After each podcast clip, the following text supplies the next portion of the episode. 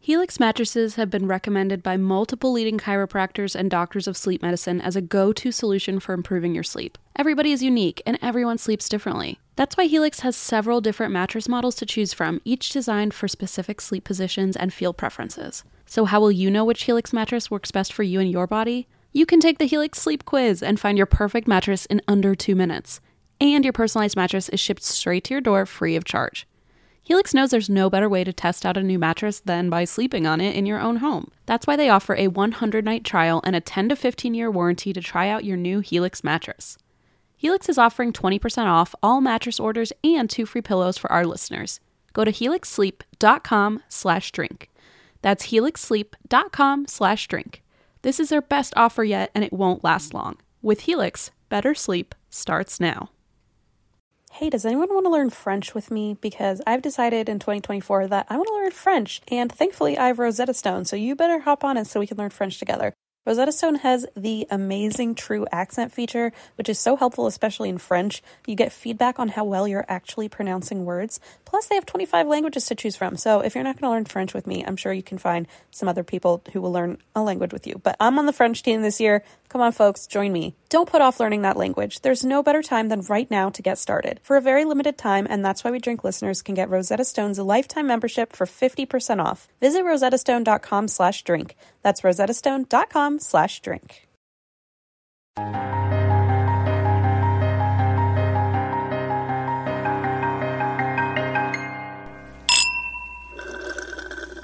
Will you quit talking to your girlfriend? Sorry. This is a professional environment. Let me. Okay, how's your. also, let me pull out my notes since we're so professional.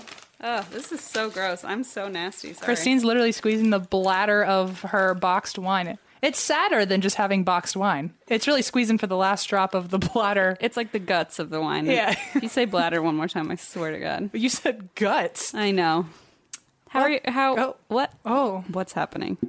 you want to know what's happening? Yeah. We have an assistant. Ah! We have our very own. And it's not one of our significant others and or pets.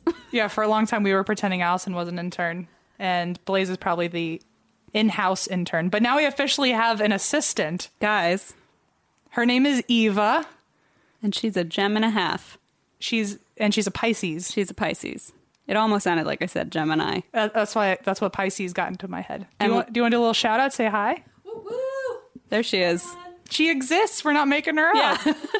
For a second, I was like, what if people are just like, okay, nice try, guys. No, we really we got ourselves a one whole assistant. It's for real. and And guess who showed up with lollipops and wine? Yeah, at her interview, she literally brought me caramel apple lollipops, and then today on her first day, she brought Christine red wine. So It's like- we knew She had our hearts from day one. she knew what, what she what she was doing. P.S. Just like a sly little ad for ZipRecruiter, that's how we found her.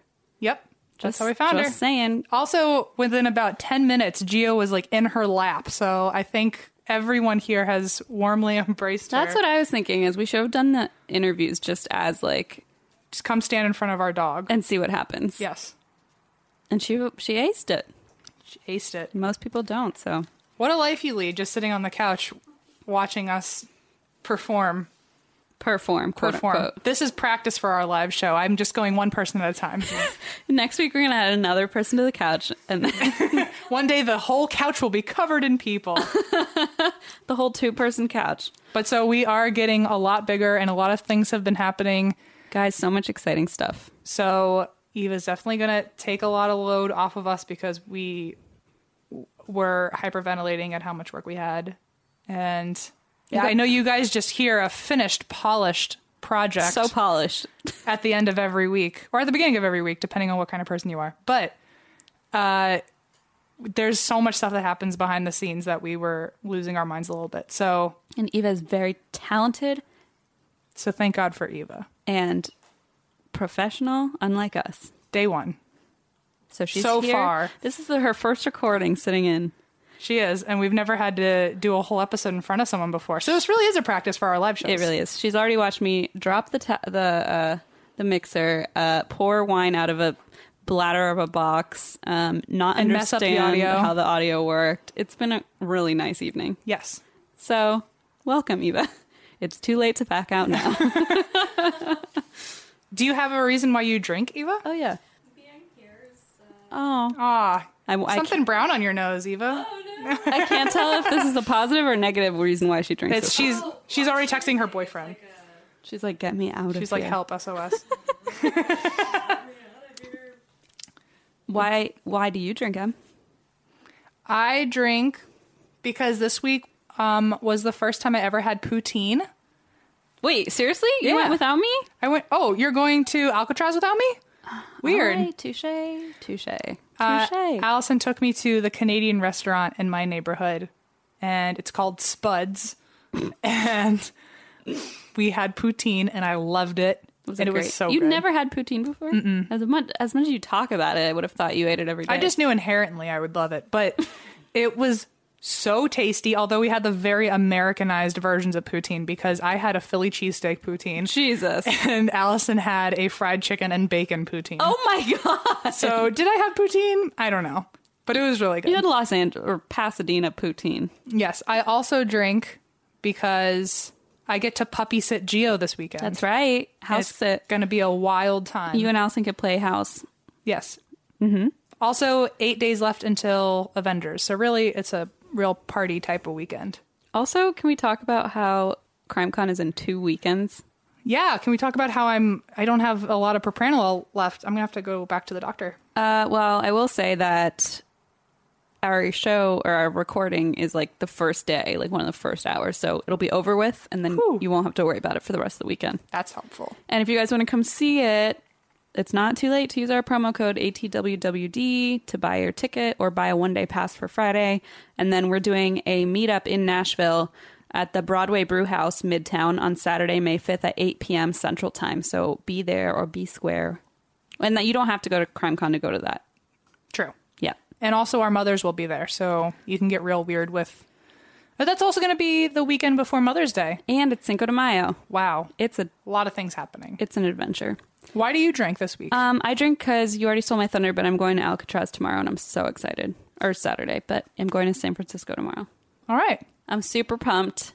I expect a full review. Also, you should listen to our episode and see if I was accurate. Actually, I forgot. Yeah, I should go listen to it on the way there, and then You forgot about our show? yeah, I forgot about it for a minute. I was like, where am I? What am I doing? Who are you? Uh, yes, and also I could, I feel like I listened back to some episodes, and I keep going. Oh, and also I also want to say, and it's just so It's too irritating. late to change it. I can't stop myself. Um, we did a. This is people have been waiting for this by For the way a long time. Long time. We long, did long time. At least a year. at least yeah longer than a year. We did a crossover episode. We recorded a crossover episode with Wine and Crime. Yes. Woohoo! And we recorded two, technically. yeah, so they have an episode and we have an episode, um, all in the same recording session. It was the most fun thing. What is the plan? Like, what day is it's already come out by this time? No, Okay. So it's coming. Yes, we recorded it, but we have not released it. Okay. Um, we're working on releasing it together. Um, it was so much fun. I haven't laughed so hard in a very long time. And we also, uh, I participated in the imbibing of the wine at 10:30 a.m. 10.30 in the morning. Everyone else was drinking and I felt left out. Yeah, welcome to my world. Christine, uh, they they were all talking about their little routine that they do before every show and how they get their wine ready, and I could see Christine's little FOMO twinkling in her eyes, and so she sneakily grabbed a box of wine mid-recording, and I'm trying to swat her away from it, away from the microphone, like, "Don't you? It's ten in the morning. What is wrong with you?" Yeah. Yeah, but you enabled me, so here we are. Yes. But it was a fun, and then I had a tax appointment right after that. So Oh that- yeah. How did your taxes go? Did you lose money or make money? I lost money. I made money. I don't know how that's possible. Are you sure you did your taxes right? I have a tax guy. Y- So your stepdad. Yeah. okay, let's discuss this later so the IRS doesn't flag us. Um, Cool. anyway, that's all I have to say. There's a lot going on here, though. We got a new computer. We got a new Eva. We got a new. We have a Couch? couch, in here now, which Eva is sitting on. By the way, thank you, Burrow, for that. Um, and we I aggressively bought like these pillows with our logo on them from our store. Yep. So there's two of our logo as pillows on the couch and an Eva. And an Eva and pictures of me and Gio all over the wall. It's a it's a room of narcissism, is what it is. We are very vain. Um, So anyway, do you have any other updates? No, I'm ready to just like get- Tumble into get this? scared, tumble, Get tumble, spooked? tumble downward. All right, and everyone s- send prayers to Eva because the poor girl has to edit this now. Also, how do you feel about passing the baton as an editor? No, no moss for you I don't know. I'm scared to. to relinquish the control. I think that I'm scared to be like waking up at three in the morning going, I forgot something, and then realizing, oh wait, It will be fun for you though now as someone who just listens. That's true because now when I edit, I hear the episode immediately Mm-hmm. and go over in my head and like da da da da da, and then I don't listen to it when it's out because I'm like I don't want to hear it for a fourth time or third time or whatever. Now you get to enjoy it like the rest of us. that is pretty fun. Eva does not. poor Eva. We are sad for Eva. Rest in peace, Eva Sanity. So, all right. Ready for a story? Bring it on. By now, you've probably heard about Burrow, a new kind of furniture company known for timeless designs, durable materials, and details that make life in your space easier. Last year, they brought their expertise outside with the launch of their outdoor line, which I love, and now they're adding more must have pieces to the collection. For example, Dunes offers seating, dining, and lounger options, while Scout is a new folding chair upholstered in a chic woven fabric. And I think I'm going to get two of those for the balcony. Blaze and I love to sit out there in the evenings after Leona goes to bed. And I love the idea of having a good looking, but also extremely useful and comfy place to sit outside. Made of durable materials made for all seasons, weather resistant teak, stainless alloy, and quick dry stain resistant cushions with easy assembly and disassembly, this is the perfect thing for your outdoor space. They also just launched a new standing desk, Copilot, with adjustable height, a durable scratch resistant body with built in storage to make working at home easier than ever. I'm in the market for a new desk, um, so this is definitely going to be my next bookmark. And of course, there's Burrow's legacy seating collections like the Nomad and Range, now available in new colors. And Em and I, that's like the only piece of furniture I think we actually share is our Burrow sofa in the podcast department. Love that thing. And that's why We Drink listeners can get 15% off their first order at burrow.com slash drink. That's burrow, B-U-R-R-O-W dot com slash drink for 15% off. burrow.com slash drink. You know, when you've got the holidays, the new year, and then all of a sudden it's sort of back to the grind, especially if you run a small business, it can be really hard to get back into the swing of things. But stamps.com is here to make that a little bit easier for you. Stamps.com streamlines all your mailing and shipping to turbocharge your operational efficiencies. For 25 years now, stamps.com has been indispensable for over 1 million businesses, whether they're mailing out checks, invoices, legal documents, books, podcast branded koozies, maybe that's just us, or anything else. Get access to the USPS and UPS mailing services you need to run your business right from your computer anytime, day or night. No lines, no traffic, no waiting. And with rates you can't find anywhere else, like up to, get this, 89% off USPS and UPS. How could you go wrong? We have loved stamps.com for years, not quite 25, but since we started the podcast, which was 2017, and we could not get by without it. I remember there were days where we didn't have stamps.com, those I call the dark ages, and I was hand shipping everything and driving it on my lunch break to the post office. It was all very hectic. Stamps.com, I do it straight from my house, and it makes my life a trillion times easier. Keep your mailing and shipping moving at the speed of your business with stamps.com. Sign up with promo code DRINK for a special offer that includes a four week trial, plus free postage and a free digital scale. No long term commitments or contracts. Just go to stamps.com, click the microphone at the top of the page, and enter code DRINK. This one is from England. Oh, I've heard of that. Oh, good. You said it so slowly, like as if I didn't know what England was. No, well, we're not the best at geography, so who is to say? Fair point. Um, this is in Essex. Do you know where that is, Geography Master? Yes, Do you? it is in the vicinity of London.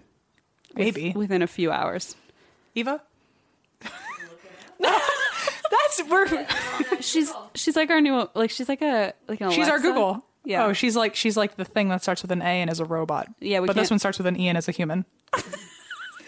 Yep. Nailed it. That's what we looked for in our job description.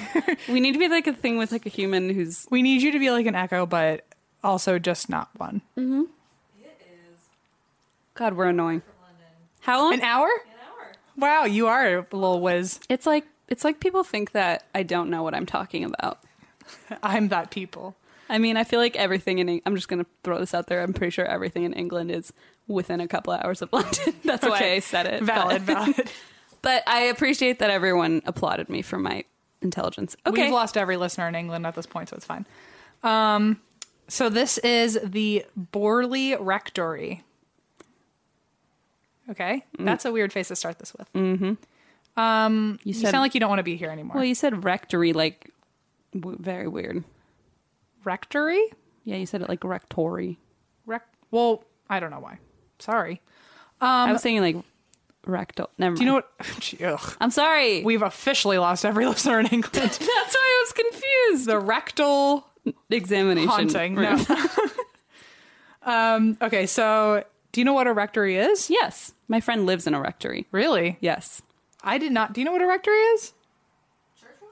Yes.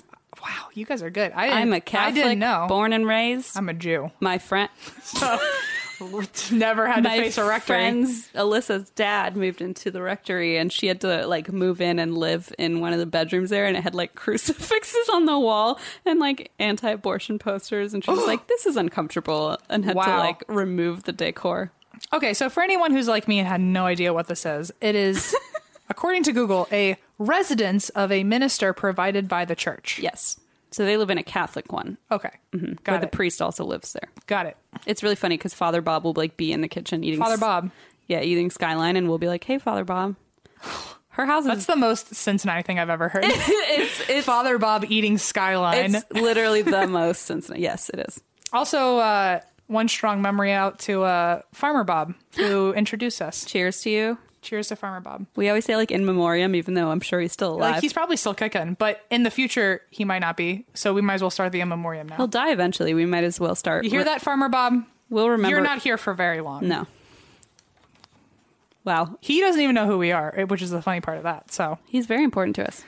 uh, moving on from death. So it was built. The Borley Rectory was built on the property where an old monastery used to sit hundreds of years ago. um, at least all the way back to the 14th century. And there was some scandal of the romance type. Did someone show an ankle? Kinda. A nun who lived there uh, and a monk on the other side of town No. fell in love. and they tried to elope but got caught. And so the monk was hanged. What? And the nun was bricked alive in the basement walls of the convent. What? Wait, I'm sorry. Okay, hold on, hold and on, it hold on. only gets weirder. Wait, wait. Okay, okay, okay, okay, okay. So stoned means you get stones thrown at you. Bricked, I assume, does not mean that. It means you get bricked in. Yeah, like they like lock you in with- alive? yeah, Jesus. like buried alive but upright and with bricks and cement. What is wrong with people? Why did he get hanged and she had to be bricked up alive? I don't know. I don't. I really don't know. Maybe re- it's like the monk way, and this is the nun way. I don't know. Ask your friend that lives in a rectory if Yeah, I this is will, what. I will. Okay. I'll I tell her to be really careful. I'm like in the middle of you eating skyline. Is this what goes on in the basement? Father Bob just lays down the fucking law. Yeah. So uh, that was one of two. Also, don't look at the other side of my paper. yeah, I see a lot of weird things happening. I don't At least you don't know what it Um, No, means. I have no There's idea. like weird images, but I know you don't know what's happening. I thought you like accidentally printed on the wrong side of your paper. oh, yep. Now there's a wall Oh my god, okay. that I bricked a nun behind. stop that. So also in the 17th hu- century, the 17th hundreds, Just go with it. Nobody will know. in the 17th century, so 300 years later, around, uh, another nun named Marie Lair. Uh, she left her station and decided to live in the nunnery here because she was at another convent and then moved to this one. While she was here, she met a man named Henry Waldengrave. Interesting that his last name has grave in it. That is an omen for sure. She met Henry Waldengrave, who owned a home on the same property Okay. as the Borley Rectory now stands. They got married, but one day Henry Waldengrave snapped and he strangled What? his wife, Why? burying her in his basement. So now there are two nuns that have died in basements on this property. What the fuck? Jump jump far into the future of 1863. Got it. On it. Um, this is where the Borley Rectory was built for the first time, and it was built for Reverend Henry Bull and his family. Um, during the next three decades, by the way, the ghost stuff happens immediately. There's a dog. It's okay. Can you hear it? And it doesn't matter, I guess. Eva, delete this. Um, or don't, whatever you think is funniest. Anyway. Oh my god, go on. 1863. It was built for Reverend Henry Bull and his family. So the ghost stuff immediately starts happening. Uh, during the next three decades of the family living there, the family witnessed several supernatural experiences, including strange footsteps, growls, crying, and awful stenches that would appear out of nowhere above them and then disappear. Above them. like if they were lying in bed, it would show up right above them. Ugh, that's nasty. Blah, blah, blah, blah, blah. Townspeople said that the family was convinced they were seeing apparitions on several occasions, and all four daughters of Henry Bulls individually heard strange footsteps within the house and then saw an old nun walking in the yard. Ew. And as they tried to get closer and talk to her, she would vanish in front of Why them. would you go talk to her? I think they thought it was a real nun. An old nun. I wouldn't want. I mean, I don't know. um, maybe she looked friendly.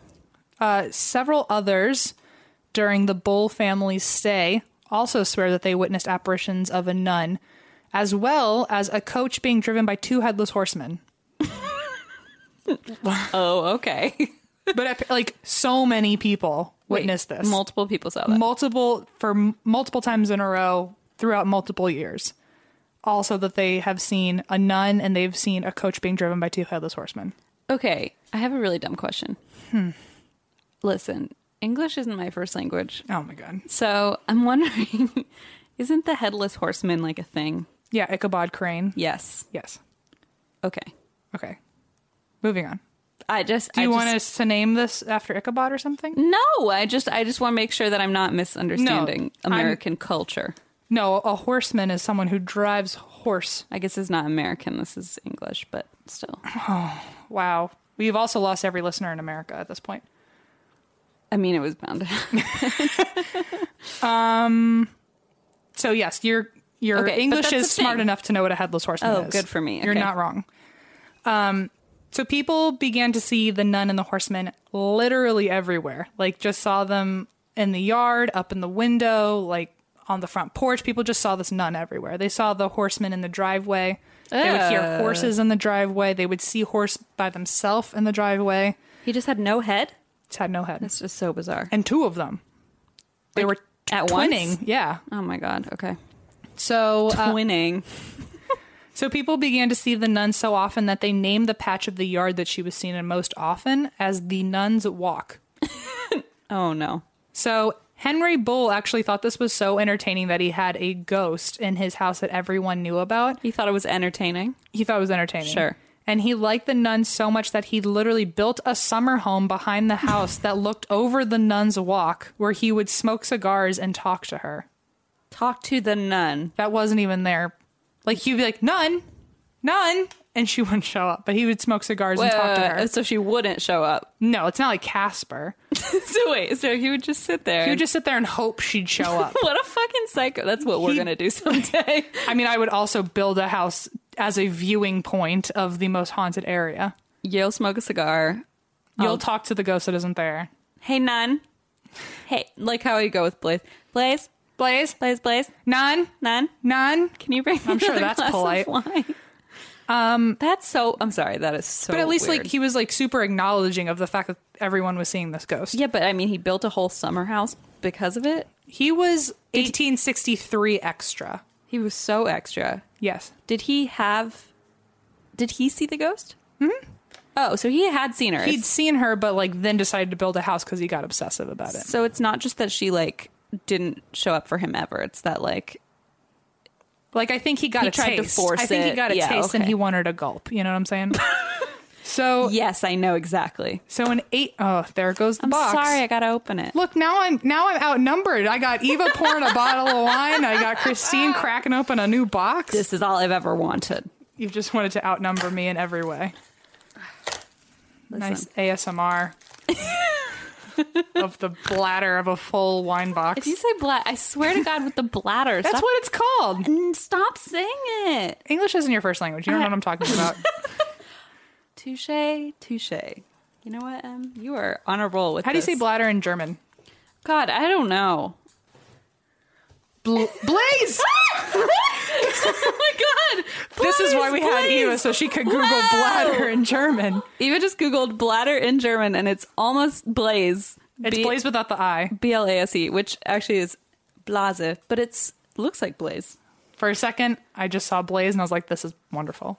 So blaze is your Every every circle is closing officially. blaze. You're my bladder. Oh, and you're his liver. I'm his heart. Can't live and without he's my you. bladder. Oh, You know, I hope you just tell him that without any reference. he's probably just gonna go. Oh, yeah, okay, Christine. Move on. Also, he doesn't fucking listen to this podcast, by the way, which makes me so irritated. So he'll never even know why he he. I was is going not- to say everyone go attack him on social media, but he also doesn't use No, social he media, doesn't. so it's not even worth it. Everyone just go to your local hospital, see if he's working, and go to the emergency room. someone's bound to find him. Yep. Anyway, actually, we did have one recruit find him in an emergency someone room. fucking found Blaze in an emer. If you, if that's you, if you're listening, someone recognized Blaze in the emergency room and was like, "Oh, I listened to this podcast," and you know, blah blah blah. And her fiance's name is Blaze, and then it turns out it was our podcast. I was like, I've never been fucking recognized, and Blaze gets recognized at work, and he doesn't even listen. Love it.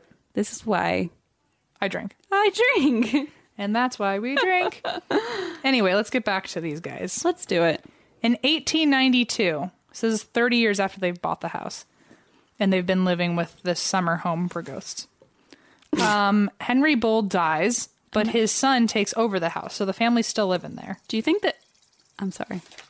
Your I'm sorry. your wine box's blase is showing.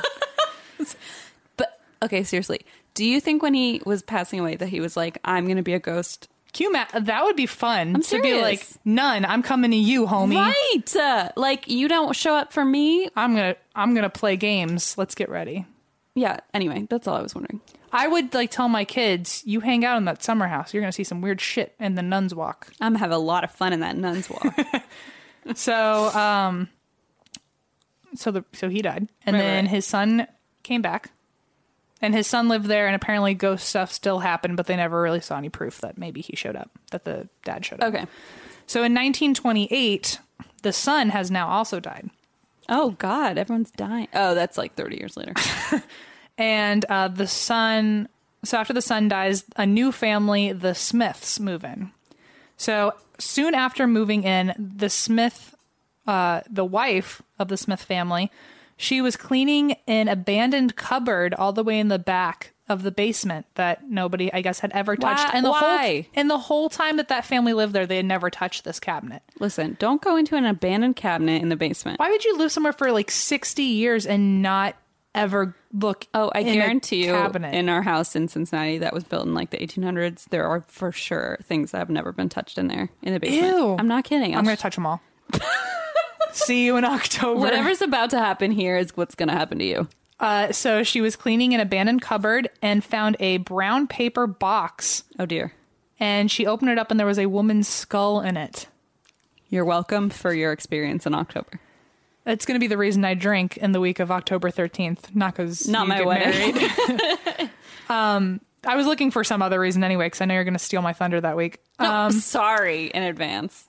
So she then began to witness sounds of servants' bells, even though they had all been disconnected for 50 years. Oh, that is so creepy. She saw lights appearing in the window, heard footsteps dragging across rooms, and watched furniture move itself. Good. They also heard horses neighing outside in the middle of the night, like That's actually super creepy. like the headless horse. I feel like that doesn't sound creepy, but if you're like lying in bed at night and and you hear horses on a path where horses don't go anymore. yeah, that's really upsetting. Um, and this was sorry, this was all after she found the skull. Like it. yeah. Okay. So this was in like 1930s. So she like disrupted the skull, and then all this shit started happening. where I think that's the correlation that this story is trying to make. But I mean, already haunted stuff was happening before Oh, yeah, anyone ever okay. found a skull. So Okay. I don't know if it's because of that. I don't know if that's what amplified it or not. The skull just happened. or maybe she was like one of our people and she just came in and was like, spooky shit is here. And Just just like open every brought that in. cabinet. Yeah, That's what I'm, yeah. exactly. So, uh, and her husband was also noticing a lot of stuff. And so they contacted the Daily Mirror newspaper the Daily Mirror, nice. and they reached out um, in the paper to contact the Society for Psychical Research, our homies that I talk Yes. about often. That you used to call cyclical. Yeah, I still regret that. um, the Daily Mirror sent them a reporter. What in what world was the newspaper sending you people for free? Well, the Daily Mirror is like Really up and coming in the 1930s. like a tabloid and a half. So they sent them a reporter who wrote the first series of updates for the Society of Psychical Research. I almost said cyclical. Um, so he went in just to write a bunch of articles about what was going on and then sending it to the main house. Oh, Okay. So like the whole research team could get used to it. Oh, okay. The Daily Mirror also sent them a man named Harry Price, and he was a paranormal investigator and decided to live with them for a year, A year. a year, to try Oh, fuck. and find whatever was going on in their I like house. how he's like, I'm gonna decide to live with you for a year. I think the Daily Mirror told him to. Like, imagine writing for help and then someone just moves in someone someone named Harry is like, I'm gonna live here for a year, rent free, by the way. and I'm probably gonna walk around with like recorders and like watch you sleep. Oh, I was thinking like walking around, like not doing the dishes or something, but And also, I won't do the dishes. Okay, there it is. As soon as he arrived, activity spiraled out of control. Stones were flying at them from inside the house, vases shattered, screams from the basement, tapping and thuds from a hanging mirror. Even after you took it off the hook, it would still tap and thud in your hands. Ew. and the doorbell would go off by itself, even though the wiring had been faulty for years and had eventually stopped working altogether. It's like that and the servant bell thing really creeps me out for some reason. Harry Price said he was able to make contact with uh, the Bull family, like the guy who died, the guy who was really into the nuns. Um, apparently, Perry Price made contact with Mr. Bull, who had died in the house. Um, although he never said that uh, Mr. Bull or Reverend Bull gave any message, just said like, "Oh, I made contact with th- with him," and then never brought it up again. Um, here's a weird one that I don't think we'll ever see again. A glass of wine turned into ink. Okay, hold on. I have a lot of questions. Can you Like, write with the wine now? Here's what I have to say. Did the glass of wine turn into ink, or did like the wine in the glass The turn? wine in the glass turned, Turned. into the glass of wine turned into a glass of ink. Okay, great. Now here's my second question. Yeah. Did we discover this by someone taking a drink of their wine and saying, "Wow, this is fucking ink"? Someone put down their glass of wine, continually sat there, and then went to go grab it again, and this time it was Yeah, but ink. how do you know that it's ink? I mean, because it's dark ass blue. I didn't talk Someone- to him. I just want I just want to know. I just want to think that he drank it and was like, "This is ink." Oh yeah, and then he got poisoned and also died in the house. Is that where you, want me to go with no, this? He probably spit it out, but it's way more. Ugh, you know how like when you like a pen explodes in your mouth. Yep. Imagine he realized because his teeth were blue, and he was like, "Ugh." Damn, that's what I'm saying. I want that to be the visual that I get to keep from this. I was thinking more like you could use the ink now and like write someone a love Yes, letter, like like, a with your fountain pen. favorite wine. Yes. Really, you could do that with just wine, I guess. Could you? Yeah, write that down. Eva, with write with that my down. wine, write it down with wine. right. Quick! but not my wine. Use your own one. It'd have to be a very viscous wine. Yes, it would. Have to have a lot of legs, if you know what I'm saying. Yep. I learned a lot from my crossover with Wine and Crime. They taught me quite the description for wine. Em was really overwhelmed. I was scared. They were talking about back ends, and I don't know what that even means. Em was like, "There's a back note of chocolate." Like, there's like there's a there's a a dusting of of po- of pomegranate, and then everyone went ooh, and I was like, what the fuck is going on? it was very weird. you were like, su- no wonder I was fucking jealous. I was. They had a vocabulary I'll never know. It's really funny. I was like, "Oh, back end," and then you I were tried to- staring at me like, "What do I say?" and you're like, just say nothing. Okay. if you say nothing, they can't hear you, and if they can't hear you, they don't know that you are Exactly. scared. And then meanwhile, I'm fishing around for a box of wine, and Emma's like, "It's 10 a.m. Stop." I'm like, I'm already grossed out by who we are. Please don't drink that box wine out of a dirty wine glass at 10 in the morning. And then you told them. It was the dirtiest. She literally blew into an old dirty wine glass. She was like, she was like, it's fine. Like clearly had been used and dried. Emma. I mean, it didn't happen. Eva, take that out.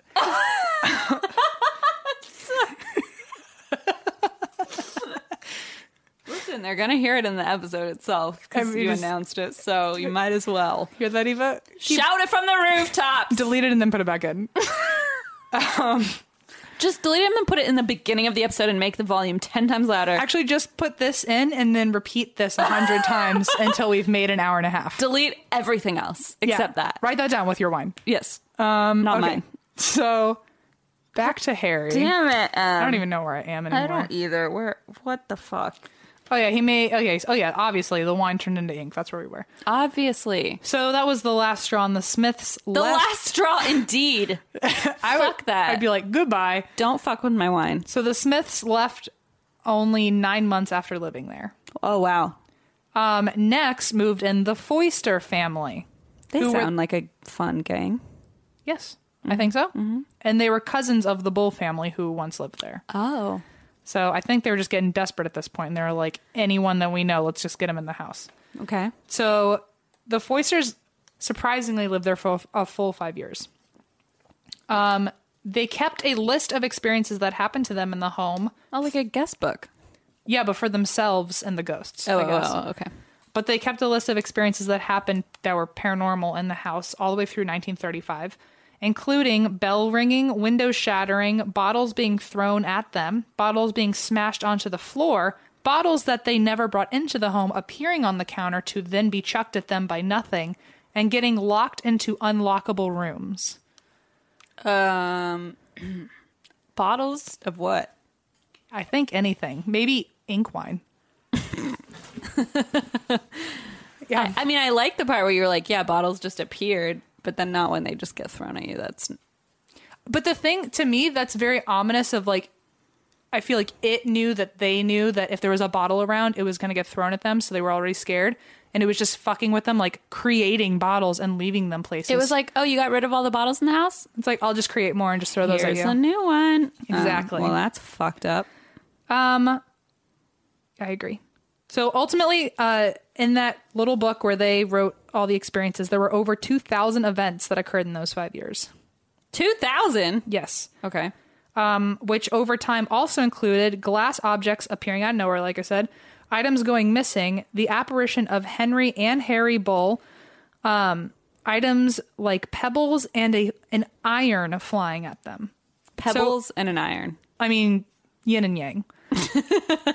like you got tired of bottles, so it was just grabbing anything. But a fucking iron, No, that's terrifying. that's wild. My story has an iron in it too, by the way. oh, I did that on purpose. I know.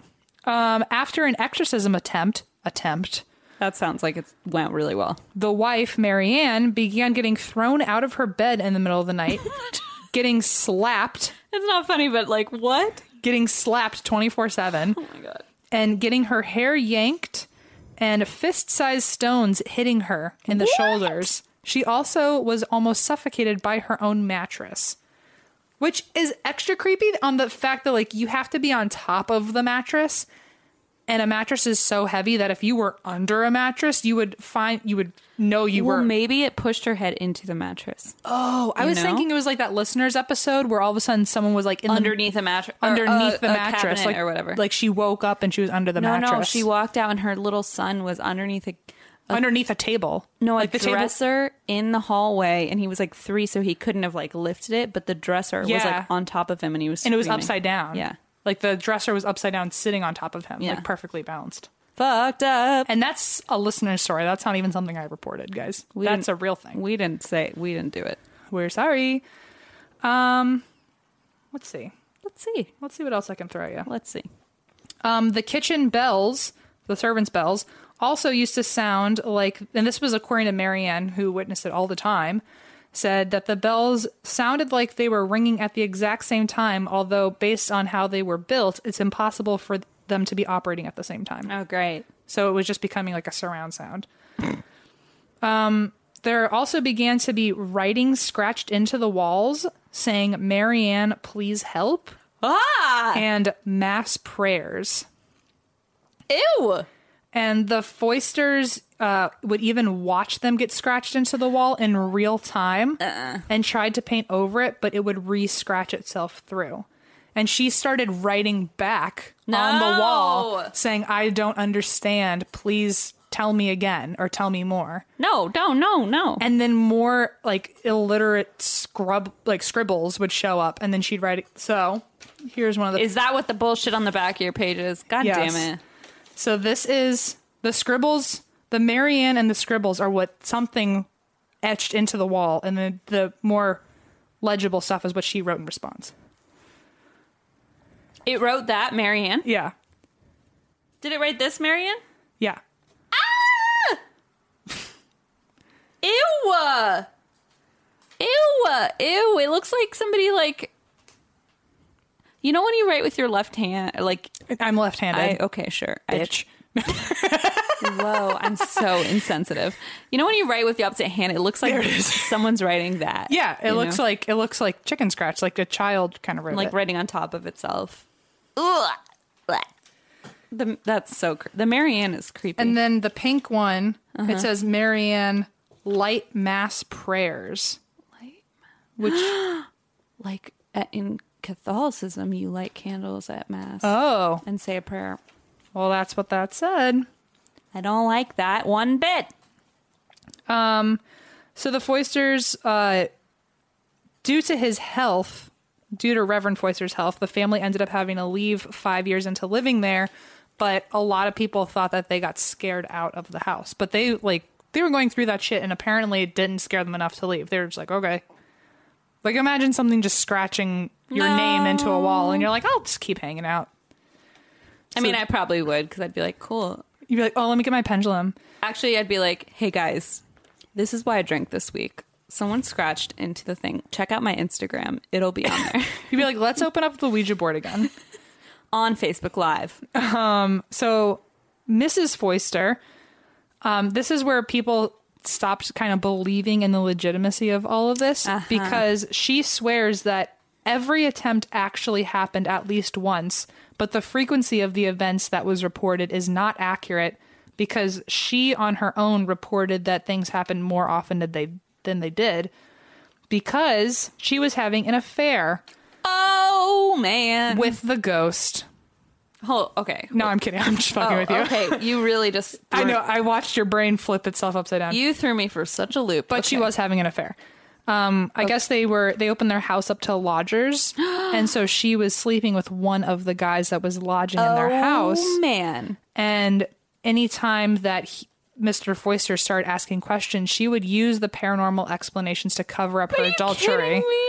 So apparently, she swears that everything that's ever been reported did happen, but maybe only once or twice, not five to ten times, like she said, because she was using them as excuses. But how do you, like, oh no, I wasn't kissing him. There was just the wall was scratching itself. Here, Blaze, are you listening? No, but if you are, uh, if you ever want to cheat on me, all you have to say is, "Oh, that n- person, that weird voice you heard, that was a ghost," or like that weird text that came to my phone, it must have been a ghost. Like, I would believe it. Allison, are you listening? I didn't. I wasn't cheating on you. Just a ghost was throwing stones at me. It's it's the same thing, actually. that iron that threw across the room. Yeah, Yeah, that wasn't me. That was just your imagination. Um, okay, so they ended up leaving because Mr. Foister got sick, which means that the building was vacant again. And guess who moves in but Harry Price, the paranormal investigator who lived with the Smiths for a He's year? been obsessed since the beginning. Oh, it gets creepy. So he moves in to conduct his own research and he pays a year long lease up front to stay there. And in the year 1937, he moves in to conduct his own research and he advertises in the paper for help with his study. oh dear. This is his this is his ad. Haunted house. Responsible persons of leisure and intelligence, critical and unbiased to join of a, a group of observers in a year's night, a year's night and day investigation of alleged haunted house in home counties. Scientific training or ability to operate simple instruments an advantage. House situated in lonely hamlets, so own car is essential. And let's go. Okay, but so many people, so many people applied to this, For real? and he couldn't choose, and so he invited 48 people to live with him in this house for a year. What? So there was nonstop paranormal investigation between 49 people for an shoulda entire used- year. Should I use ziprecruiter.com slash drink? Yep. Yes. Sorry. Wait, okay. and if we weren't negative 60 at this point, we would have absolutely joined the team. Wait, so question. So Yeah. all these people were like qualified to be Enthusiasts. I mean, how qualified do you have to be in 1937? But they weren't just all randos. Like he picked the people that He picked 48 out of several others because he Oh, thought those 48 were okay, the okay. most qualified. It wasn't just anyone who applied. It was like you have to at least show that you Right. You have to show that you like have a car and know have a how car, to sure. operate a machine. Okay. At the end of the investigation, after an entire year, they were disappointed in the lack of evidence that they had collected, and they but they did perform several seances throughout the year and made contact with two ghosts in particular. One of them was Marie Lair, who was one of the nuns that says that she was stuck wandering the property until she had a proper burial. Wow. Another one named Sunex Emers. Yep. I tried googling it. It doesn't. It does. There's no like. I was thinking like that's like a demon name or something, but it's not. That sounds like Someone's a name just was that. software platform. Sunex Amers. She so she was the other one that showed up in the seances a lot, and she warned that the rectory was going to burn down soon, and that a murder victim would be revealed.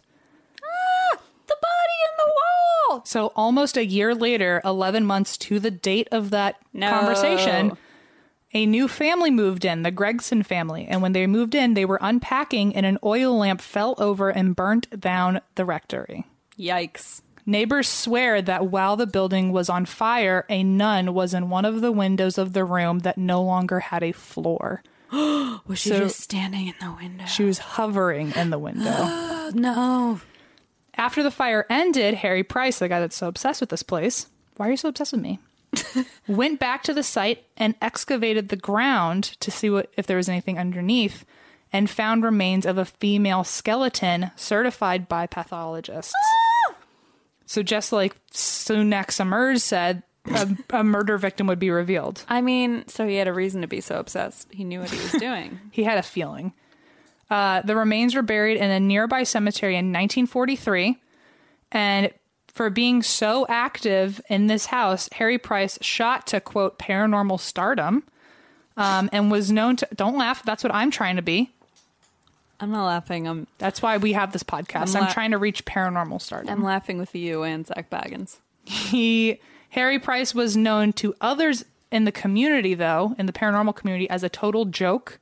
Aw. Um, Harry. But to the public, he was considered the father of paranormal research.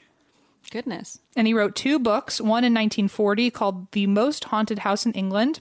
In 1946, he wrote The End of Borley Rectory. So they were both about his experiences there. Um, but he was considered a joke to everyone else because they realized that as soon as all 48 people were around him all the time, all of a sudden there's no activity going on because he couldn't like do any hijinks without getting caught.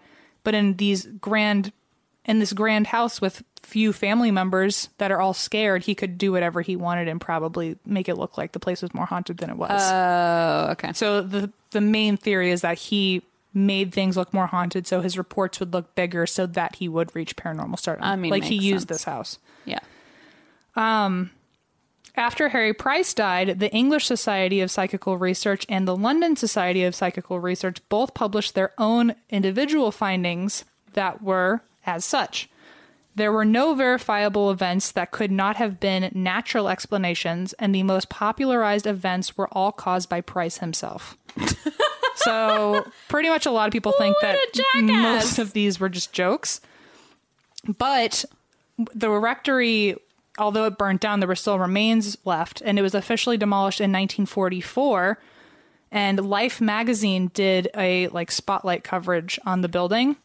And when they covered the destruction of the building, they did capture a picture of a brick among the rubble, hovering feet above everything else. Holy shit. Ew. So, for as much guff as people gave Harry Price, that is a Ugh. brick floating by itself in the rubble on the day that it was officially demolished. Uh, and that's a brick for sure. Mm-hmm. Oh, no. Thank you. So, anyway, that is the story of the Borley Rectory. Rectory. Rectal Re. Rary. All right. How do you feel? I feel Mentally, where are you? I feel a little bit like Feel a little cheated? no, I don't feel cheated. I mean, I feel like Harry Price like got a little ahead of himself. I think Harry Price needed a girlfriend or a Yeah, boyfriend. Yeah, he needed a hobby aside from this obsession. Harry Price is someone I like. I think I love this my job, and I think I love Ghost so much. But I have to like, I'm like, what would the worst case scenario be if I really followed my passion? I could turn into Harry Price. that. Well, and you know what bothers me about that is that it takes away from like real experiences and real, where people are like, this guy's clearly making shit up Versus the listener story where someone's child was under an Yes. upside down dresser in the middle of the night and Yes. was like, I don't know what to do. And it's like, I just feel like people like that. I'm like, I know you're trying to like prove, you know, but at the same You're time, backfiring. Don't let Harry Price get you down, guys. yeah, it takes away from real experiences. Anyway, that's just my opinion. But Anyway, anyway, oh, am I supposed to talk now? now you go. Oh, God damn it. Just kidding. I'm really excited. I have a really good one for you today. Oh, good. Yeah, I'm I'm really pumped about this actually. And I'm stealing the charger back. This podcast is brought to you by Squarespace, the all in one website platform for entrepreneurs to stand out and succeed online. Everyone knows the holidays can take a toll on your bank account. If you're looking for creative ways to increase revenue, then get started with Squarespace's new feature, Squarespace Courses. Squarespace has the tools you need to create and sell your own online course. Start with a professional layout that fits your brand, upload video lessons to teach techniques and skills, and tailor your course with the powerful built in Fluid Engine editor. With Squarespace courses, you can create engaging content your audience will love, then simply add a paywall and set the price. Plus, you can charge a one time fee or sell subscriptions. Turn your creativity into income with Squarespace courses. Head to squarespace.com for a free trial, and when you're ready to launch, go to www.squarespace.com/drink to save 10% off your first purchase of a website or domain. This episode is brought to you by Progressive, where drivers who save by switching save nearly $750 on average. Plus, auto customers qualify for an average of seven discounts. Quote now at progressive.com to see if you could save. Progressive Casualty Insurance Company and Affiliates. National average 12 month savings of $744 by new customers surveyed who saved with Progressive between June 2022 and May 2023. Potential savings will vary. Discounts not available in all states and situations. I have a themed Oh my. Iron. The iron was is that the theme? No. The iron is an element of one of the themes. What's the theme? The theme. Okay, here we go. So, I'm going to list the stories first and then tell well first I'm going to Jesus Christ. wow, nothing has sounded louder in my ears ever. it's like Niagara Falls. okay. Okay. First, I'm going to list the names of the stories, and then I'm going to tell you what they have in common. Okay. Isn't this fun? Yeah, but how many stories are you about to tell me? Okay. This is the stories. These are the s- It's like a it's like a series. these are the stories. Bum bum. okay.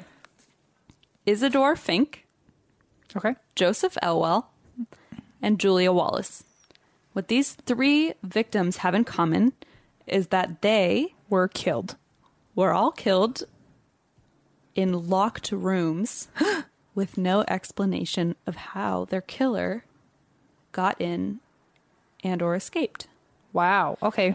Murder mystery. Yes, which is a big fiction genre, but actually has roots in real stories and these are the three stories that are like the main stories that that fiction genre has roots Oh in. wow. Okay. Yes. They're called locked room mysteries. Wow. I wonder why. All right, M. Just get going. I want to hear it. So I was on uh, my favorite website, mysteriousuniverse.org. Um, and there was an article published by Brent Swanser last week, and it was about these locked room mysteries. And it was published like eight days ago, and I got real excited. Uh, the article is called Mysterious Murders in Locked Rooms. And then I went down a rabbit hole and looked up all these three people, and it's just a wild ride. So let's start with Isidore Fink. Okay. So the year is 1929. My favorite year of all. Yes. Isidore Fink is 30 years old and owns a small laundromat in New York City. And he also lived in said laundromat Oh, because people lived. It was Like common. above it or yeah? in- No, I think like above it. okay. He lived in like the building of Got it. it. So on March 9th, 1929, a neighbor named Lachlan Smith uh, heard sounds of a scuffle uh, coming from Isidore's home and summoned, I almost wrote called, summoned a police officer Someone's better. to investigate. But I wrote called and then I was like, oh, he didn't. He literally didn't call him. He had to go out into the road and find a fucking police officer. Oh, really? Because it's 1929 and they lived in a really impoverished neighborhood and didn't have phones. Like they had to old school call had to someone. like call. summon. He had to call with his voice. he had to call out the window. yes, exactly. So he summoned a police officer. Anyway. Okay, got just, it. just like heads up, Vocabulary is going to be a big thing in this story. Got this it. is where we're this is where we're at. So the officer arrived at the laundromat uh, only to find all the doors locked from the inside. All the windows were nailed shut. None were broken. There was nothing open. Um, they did notice that there was like a little so picture a front door and then there's like a little window at the top where you can kind of like open the flap and it like lets air in. okay. So they were ob- able to open that, um, but obviously, like an adult was not able to fit in. So they did classic 1920s police work. Shoved a kid in there. They found a small child and they said, "Please climb into this window and like unlock the door." Good. So they fucking found us. I mean, I, it's just beyond me. Did they summon him from the street or? They summoned him, right? Like, right. young boy. young boy. They went into the window and called him. so they found this little boy. They were like, they hoisted him up. they had to find a really skinny boy too because a normal sized child did not fit. Like they had to literally find a skinny, skinny kid and Got it. push him through and then say, okay, now unlock the door for us. But this poor kid, okay, so they push him through the h- like the little window. And inside is the dead body Oh, my. of Isidore Fink lying on the floor in a pool of blood. So the little kid climbs in, opens the door for the police. They find Isidore Fink's body on the ground. He has three gunshot wounds. Um, one had been shot close range into his wrist. And so police immediately assu- uh, assumed it was a suicide because obviously everything was locked. Um, but then they were like, there's no gun. Like they could not find the murder weapon. So they searched the whole house, um, couldn't find the murder weapon anywhere. They looked through his belongings. No money was missing. The only fingerprints in the room were Fink's himself. Um, and his iron, this is where the iron comes in. His iron was still on. He had been ironing, was face down on the ironing board on a clothing item, and had not been there long enough to burn the fabric it was on. So, So they like just got there. yes. So it was like that, like the iron was hot and it was on and was on a piece of clothing, but it hadn't scorched the fabric at all. So Like so he like in 60 seconds basically. Yeah, basically like that quick. Exactly. Um, so they had no idea what happened. Um, they questioned Fink's customers because he was like owned a laundromat. And a lot of them had felt apparently really inconvenienced because over the past year he had started locking his door and he would only let people in that he recognized and was super paranoid about getting robbed. But again, they lived in a pretty impoverished neighborhood, so it wasn't that abnormal. Um, but at the same time, like they just couldn't, this wasn't a robbery. Like nothing was stolen from the house. So the case completely and utterly baffled investigators, and to this day still does. Um, they, you'll like this. They even searched the whole house for hidden doors, secret passageways. Like they oh, thought, I do like that. I knew you would. you had me at secret passageway. They like looked in all the like wallpaper. They tried to find any sort of way that somebody could get in or out. N- nothing. Um, and no theory has managed to hold up. One theory suggest. So, one theory at first was that somebody had been able to shoot him through that little window up top. Um, but the powder burned, so like he was shot on the wrist, and you could see like the burn from the gunpowder, which means Yeah. it was like really close range. So that kind of eliminated that theory. Um, and then the police commissioner at the time, whose name was Edward Mulrooney, called it an insoluble mystery. And basically, their be- this is so ridiculous. I mean, again, they just shoved a small child through a window, so whatever. But the best theory they could come up with was that an extremely thin gymnast had crawled through the tiny window, shot Fink for like some unknown reason three times. And then instead of going out the door from inside, climbed back through the small window and escaped.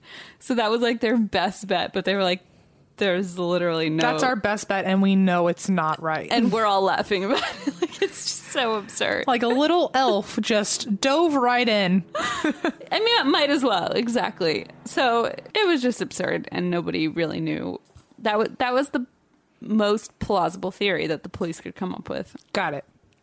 Um, so I researched this story and then I went and read like I went on Reddit and read some like um theories and like people's thoughts, and some of them were actually pretty interesting. So somebody said, um, "What about the iron?" So someone focused on the iron and said, "What if? Is there any way that the iron could have heated up and steamed up and gotten hot enough to like shoot a pro- like shoot projectiles at him? Like maybe I don't know what they were, but into his wrist and whatever." Um, and then he like fell over and died. And I was like, that's kind of absurd. But at the same time, a neighbor said she heard a scuffle and shouting, but no gunshots. So I'm like, maybe something, it maybe it wasn't gun, like bullets. I don't know. Because they never said whether they found bullets. Right. Um, and then the other theory is that maybe someone was hiding in the room when the police arrived. So someone had come in and he had locked the door and welcomed him in. He was safe, felt safe with him. And then when they went in, he was like hiding, which I think is a Right. plausible theory. Um, and then one of the more sensible theories, in my opinion, is that he opened the door, uh, got shot in the wrist or whatever, and then like, or got shot and was able to close and lock the door before dying. Okay. And that actually happened um, in California a few years ago. S- A guy opened the door and he was stabbed several times and was able to shut and lock the door before dying, and he didn't have time to call the police. They originally ruled it a suicide. It turns out that he had managed to like close and lock the door before dying. Gotcha. So, and then some people think he was killed by a ghost. Me. M thinks he was killed by a ghost.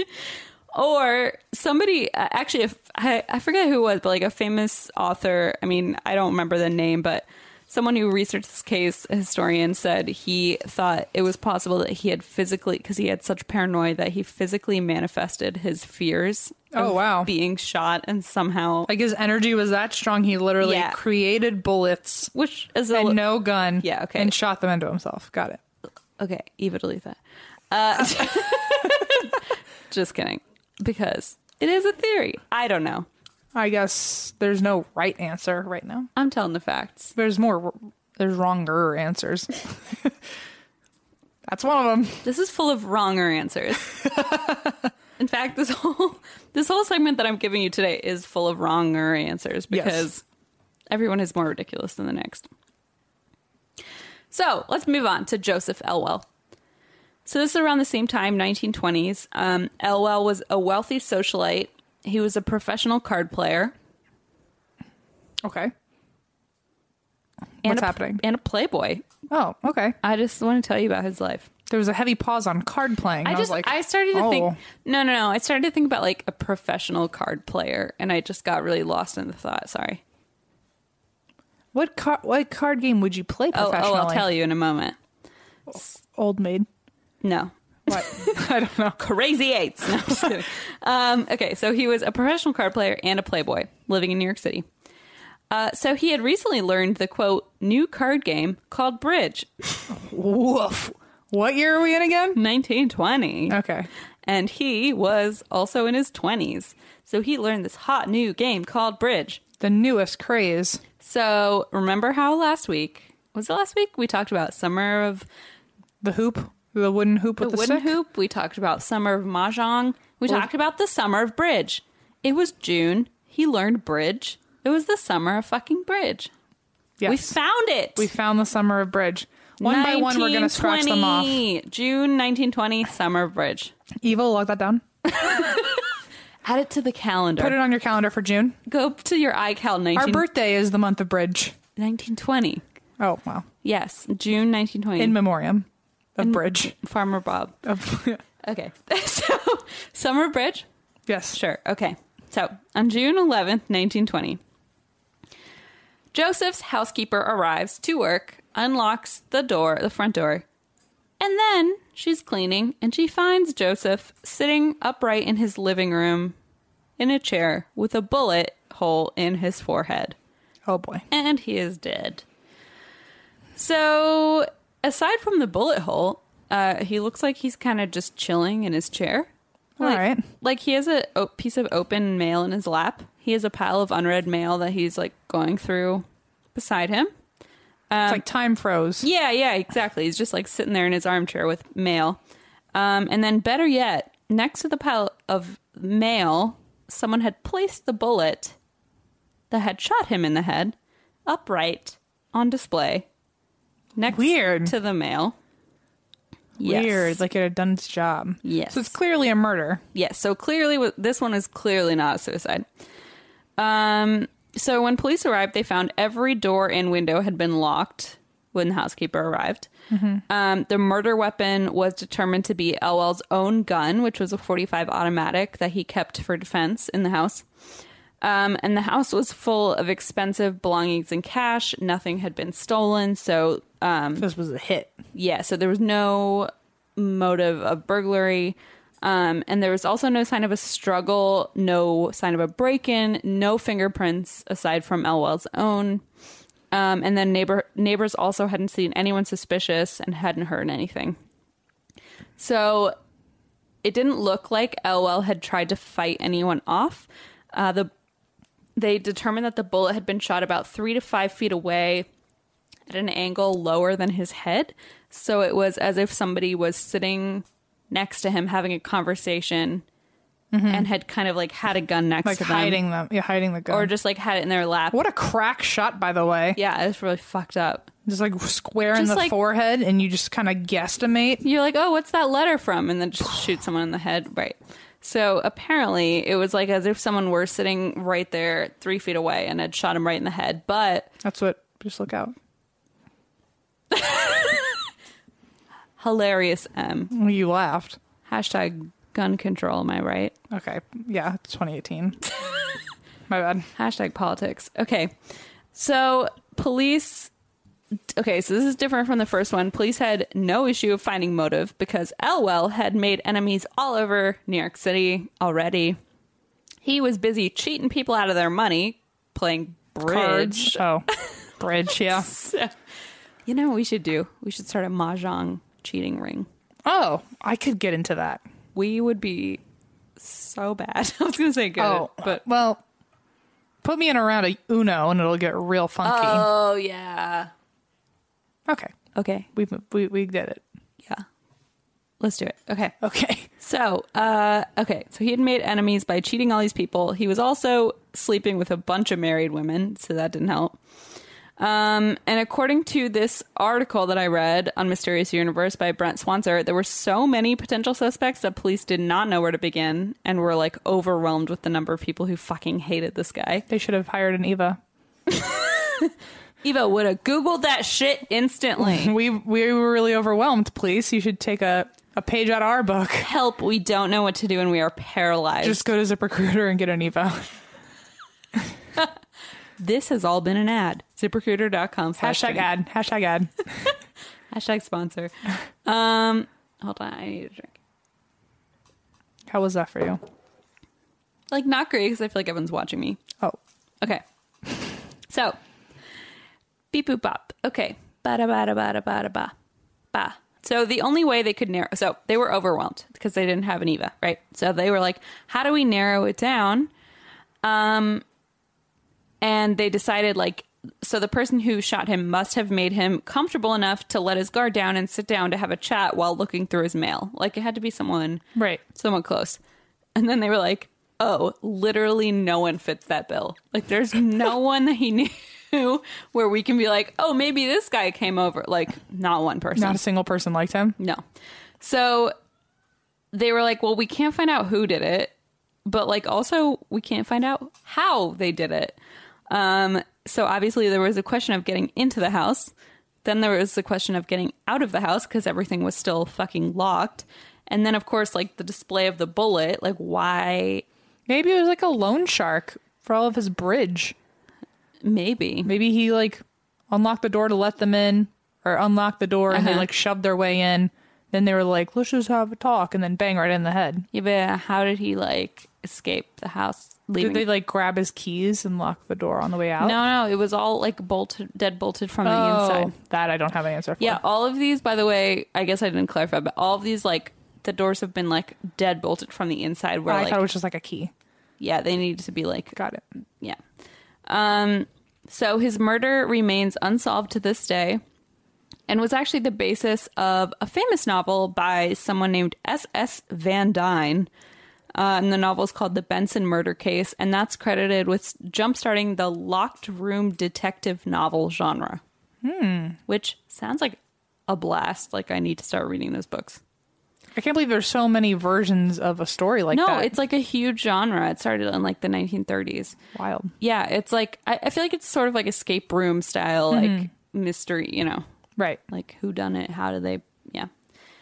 And then the last one, we gotta end with a woman, Oh, Julia Wallace. okay. We're gonna fast forward to Liverpool in 1931. We're not gonna fast forward to Liverpool. We're gonna fast forward to 1931. We're going to travel to Liverpool and then we're going to travel in time to Yeah. 1931. Like think Carmen San Diego. Got it. Sure. Okay. So we're in Liverpool in 1931. Julia Wallace lives in Liverpool with her husband, who is an insurance salesman named William Herbert Wallace. And on the evening of January 18th, 1931, Mr. Wallace arrived at the Liverpool Chess Club where he was an avid member. Oh, me too. Yeah, me too. Just kidding. I only know how to play checkers. I'm so dumb. Okay. Do you know how to play chess? I love chess. Really? Yeah. I keep asking people to teach me and no one I'll wants- teach you. Really? Yeah. Will you actually? Because I feel like I've asked so many No, people. I'll teach you. Okay. It's really fun. I have Simpsons chess. I have Simpsons chess. You do? Yeah. Is it like? Uh, yeah. We have the same chess. Yeah, board. I'm sure we do. Wow, we're such losers. God. We're learning so much about each other through this show, Let's just like take a moment to gaze into each other's eyes and let everybody just. and think about how I don't even watch The Simpsons, and yet I have a Simpsons chessboard. Let's think about it. okay, well I'll teach you with that one then, because that's the one I learned on. Oh, great. Well, that's convenient. I'll have my mom ship it. Another full circle for us. We're full of circles. Yeah, We're full of full circles. there it is. Yep. So on the evening, blah blah blah. So he's at the Liverpool Chess Club playing Simpsons chess. That's my only. That's my tweak of the story. Oh, Um, and then he shows up, and this guy who works there is like, "Oh, you have a phone message." He's like, "A phone message from whom?" And he's like, "A man called R.M. Quattro." that's my after hours name at the chess ring. The chess ring, Yeah. Mm-hmm. Just go back to back, head to head. chess ring, sure. uh huh. Uh, so yes, R.M. Quattro, aka M. Yeah. So he's like, I don't know that person. And they're like, here's the message. This guy wants to wants you to go to this certain address and help discuss an important insurance issue immediately. And so it's a little fishy because it's like, well, you don't know this person. Why are you going to meet this person at this strange address? But you have to remember it's the Great Depression and Right. Okay. everyone's really hard up and he's like okay you know what if this is like a big deal or whatever like i will go to this address to meet this rm quattro so He got on a train, headed over there, and when he got to the area, so the the address that was given was 25 Menlove Garden, Menlove Gardens East, and there was a Menlove Gardens like street or avenue or whatever. So he's like, "Oh, it's probably over there." So he gets there. He finds out that the address does not exist. There's a Menlove Gardens west, south, and north, but not an east. So it's literally the only one that doesn't exist. Weird. Um, he goes around asking if anyone knows of an RM Qualtro. Nobody knows what the fuck he's talking about. And so finally he's like, I'm going to go home. So he gets home and he f- sees that the front door has been locked with a deadbolt from the inside. And then when he finally manages, and then he goes to the back door. Back door's also locked, has some neighbors come over. And then the back door, he tries the back door again and it opens. Ew. That's when I'm like, okay, neighbors, I'm staying at your place. Something's wrong.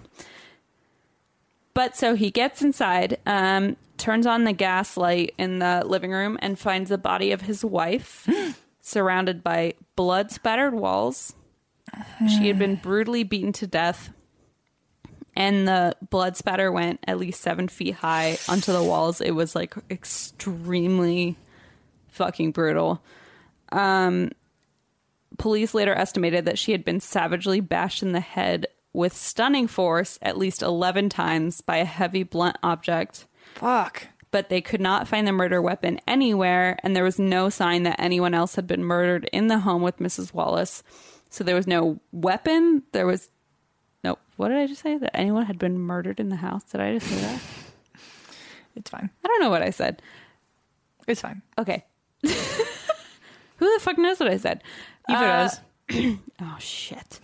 There was any okay, so there was no sign that anyone else had been in the house with Mrs. Wallace. Um, there was no weapon, there was no evidence, no witnesses, none of the neighbors reported hearing or seeing anything out of the ordinary. Um, Mrs. Wallace's handbag, her cash, her valuables, everything was still there. So robbery was eliminated as a motive. And then, um, so obviously people started like theorizing like oh this rm qualtro person maybe had something to do with it uh, how was that connected to the death and so police tracked down everyone with the last name qualtro in liverpool and there were several because apparently it was a common name which Weird. Okay. doesn't sound like anything I've ever heard, but yeah, apparently it's a common name around there. Um, and they had absolutely zero evidence that any of those people had anything to do with the murder. So, with no other leads, obviously, husband, suspect number one. Right. So, uh, there weren't any reported marital issues between Mr. Wallace and his wife, but some details of the case seem to implicate him as a possible suspect. Uh, first off, the call placed by R.M. Qualtro had been made at a phone booth 400 yards away from his home. Ugh. That would correspond with how long it would have taken him to get from there to his chess club. Gotcha. So it was like the timing, you know, mm, was a little fishy. And then there was a testimony of the tram driver who had taken him to the fake address, who claimed that Wallace had seemed suspiciously overeager to make it clear that he was a stranger in the area and didn't know his way around. So he was like, he seemed like he was forcing right. He was making sure I knew that information. Yes. Um, and then apparently, while he was out there in that strange neighborhood, he also talked to a cop, but instead of uh, asking for directions, he told the cop uh, the whole story of like getting the call from RM Qualtro and saying like this is what he wanted. This is why I'm here. And then he said, Oh, it's not eight o'clock yet, is it? And asked the police officer to check the time. So the police officer pulled out his watch to say, Oh, it's 7.45 p.m. Um, and so that's kind of what they based their case on is that like, oh, well, he was trying to prove like his alibi by saying Right. to this police officer, what time is it specifically, you know? Um, but so it wasn't anything concrete, but they arrested him anyway. And then when he was in court, I guess he was a little bit like he wasn't very personable to the jury, so they within an hour convicted him. Are they? They uh, they decided he was guilty, um, and he was sentenced to be hanged for the murder of his wife. Um, but there was this new fun rule in England called. Are we in England? Where are we? Yes, Oh my God. Liverpool. Yes. Sorry, there were three stories. I forget you're fine, you're where they fine. are. yes, we're in England. So the appeals rule, like to, like to be able to appeal a ruling, was very new. It was 25 years old at this point.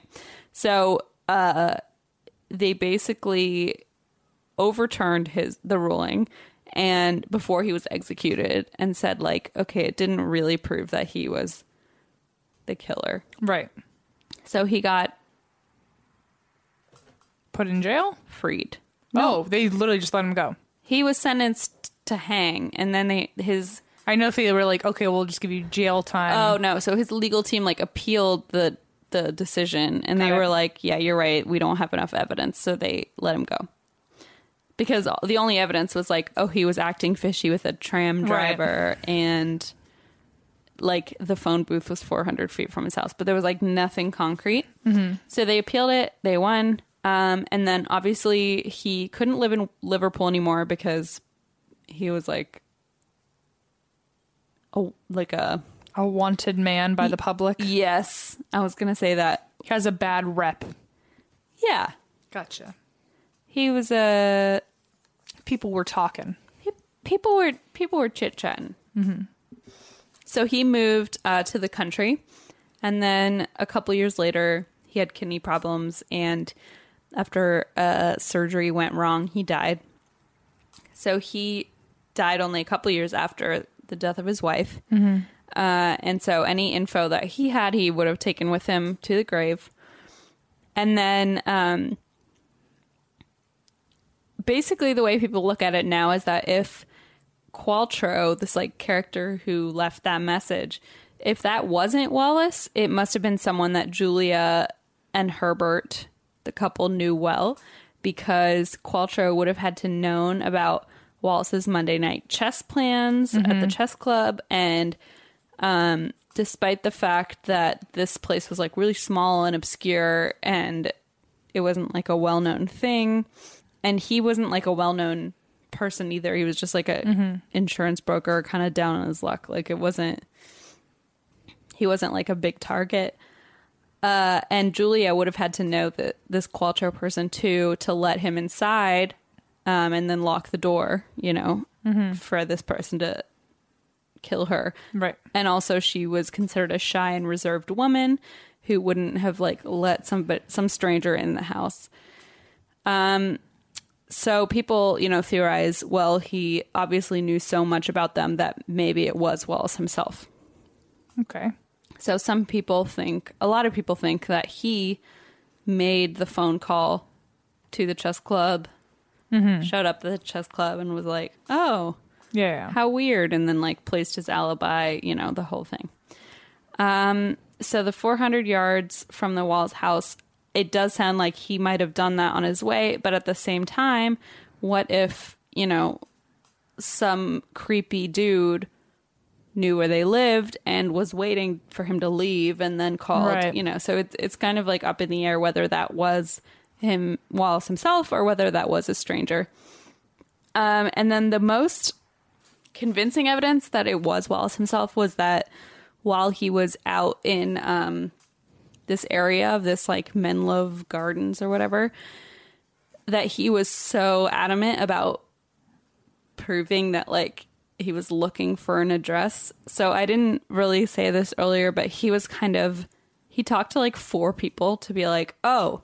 Where are we? What address? You know, he was like Yeah, yeah, yeah. asking like, "Where am I? Where's this address?" And everybody was like, "This doesn't exist. The street doesn't exist." Right. He asked a cop. He told a, a tram driver and a taxi driver, um, and he was like super aggressive about telling everyone like, Where he "I needed am to be." Mm-hmm. looking for this person at this address," you know. But then again, it's like possible that well, maybe he's just kind of a socially awkward guy who, you know, it's 1931. It's literally like the depression and he just like gets this lead of oh like i have this really big insurance claim for you and he's like i just need to find this address like Yeah. maybe he was just desperate enough to say and he was a little bit hard on his luck like maybe he was just desperate enough to say i i need to get to this place Right, right, right. um, so it's kind of hard to argue either way. A lot of people debate the fact, what you know, debate whether or not he was this Qualtro guy. And then in 1980, so obviously along, so this case went unsolved. And then in 1980, a radio program uh, pointed the finger at a coworker of Walsh's as the killer. So this was like a whole new theory. And the story went that the man who had an alibi of being with his girlfriend on the evening in question had actually appeared at a garage on the night of the 20th, needing his car completely cleaned. And the garage attendant noticed blood soaked gloves inside the car. And then in 1980, the radio program I just mentioned tracked down the man's former girlfriend that he had been dating. And she said, Oh no, he wasn't with me at all on the 20th. So, like, his alibi was shot. Uh, and so that was like another another weird theory but again like they hid dead ends they were like we can't prove that it was Right. him so it just that kind of added to the mystery of like who the fuck did this and how- Right. and like once again, how the fuck did they get in or out without unlocking a door? Like it's just so weird. Um, so the murder remains unsolved to this day. Um, so the question, really, overall, the question most people argue is whether Qualtro was a prop of uh, Wallace as an alibi or whether it was like a super clever killer who managed to frame Wallace while, you know, executing the murder by himself. Um, and so people still debate this to this day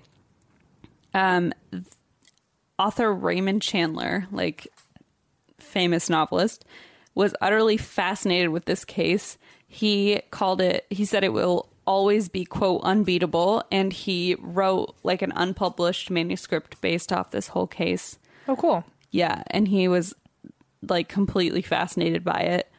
Um, and it also added to this whole like, there was this whole like Baroque fascination with uh, these locked door murder mysteries where like nobody knows who got in or out or how how could they have done it um and yeah so nobody knows who did it with any of any of the above Oh, great.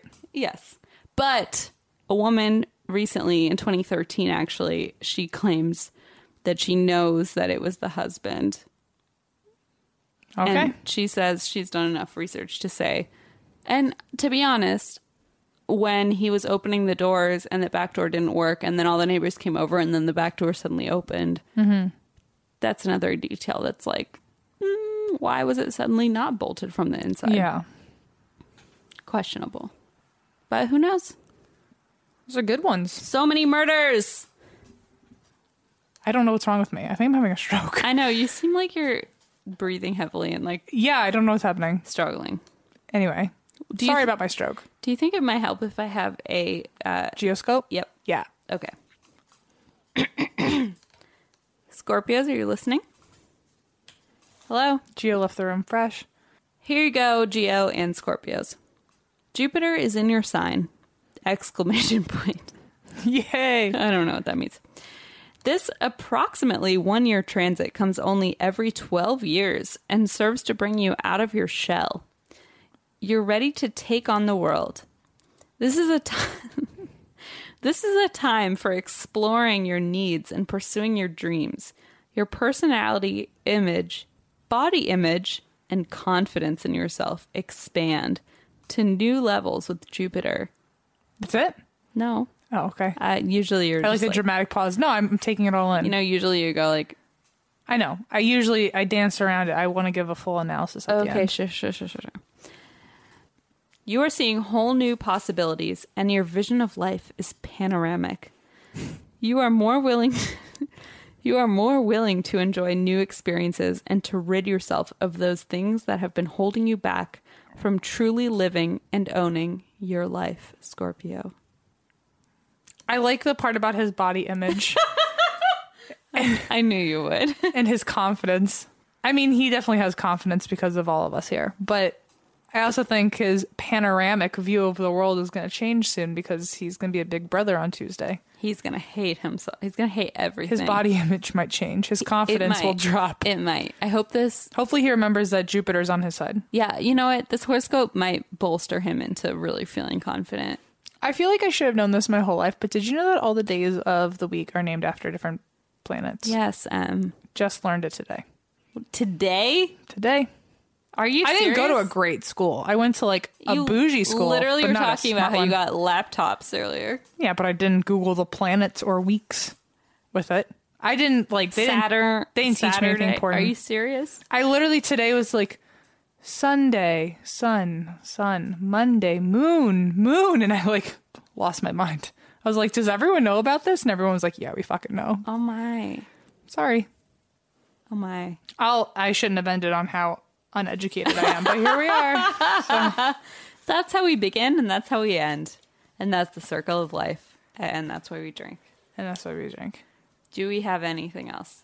We have our Facebook Live event next Sunday on the twenty I, well, I don't know when it is. When is it? 8th 29th 20, 29th. Uh, 29th. at 3 p.m Look at us go. pacific standard It's time already in my calendar. Good for me. so if you want to hang out with us for an hour And you do. on facebook live Oh, you'll meet the kitten. you'll meet the kitten you can ask us questions you can do whatever you'd like you should be on facebook You at can 3 meet p.m Eva you can meet eva if she's there. will you be there eva sure eva's gonna be there You'll meet her if she's there. I don't know. It'll be fun.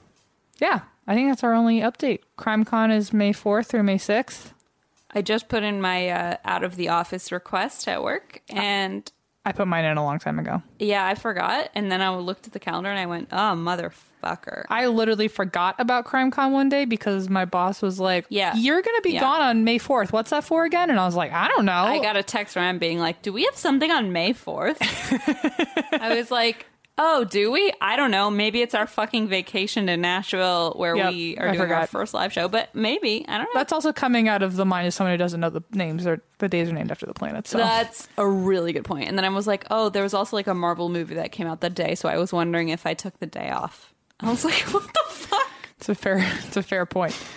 Um, Anyway, Anyway, we love you. What's our email and all that? oh, you can find us on our Facebook, Twitter, Instagram, ATWWD podcast, which Eva's now going to be in charge of. She's going to be helping us because we need all the help Oh I we feel can like we're get. just dumping all this shit on her. Eva, you can run, but not far. but not far. Gio will catch you. By the way, Gio ran away this morning. Wasn't going to talk about it, but I am now. He ran away, and it took my brother and me. it took my brother and I like maybe 20 minutes to get him back. Found him on the porch of a neighbor looking for cats, and he ran into the road as a van was coming. And I was like, Gio's about to die. And yeah, I know that I haven't trained him well enough. I listen. I put him through all the advanced training. He still won't come. At least he's excited about cats for Tuesday, you know? Yeah, Until he- he, realizes he'll have one, then he's like, oh, this was not worth Then it. he wants to eat it, probably. um, so Eva's going to be handling, attempting to handle the social media while we can actually like personally reach out to you guys and comment and all that stuff because it the back end is just a wild time. The Wine and Crime podcast taught me the word back end, by the way. back end chocolate notes of le- Um, legs and God. We also have an email, and that's why we drink at gmail.com where you can send in your personal stories. We do a listeners episode at the first of every month. Mm.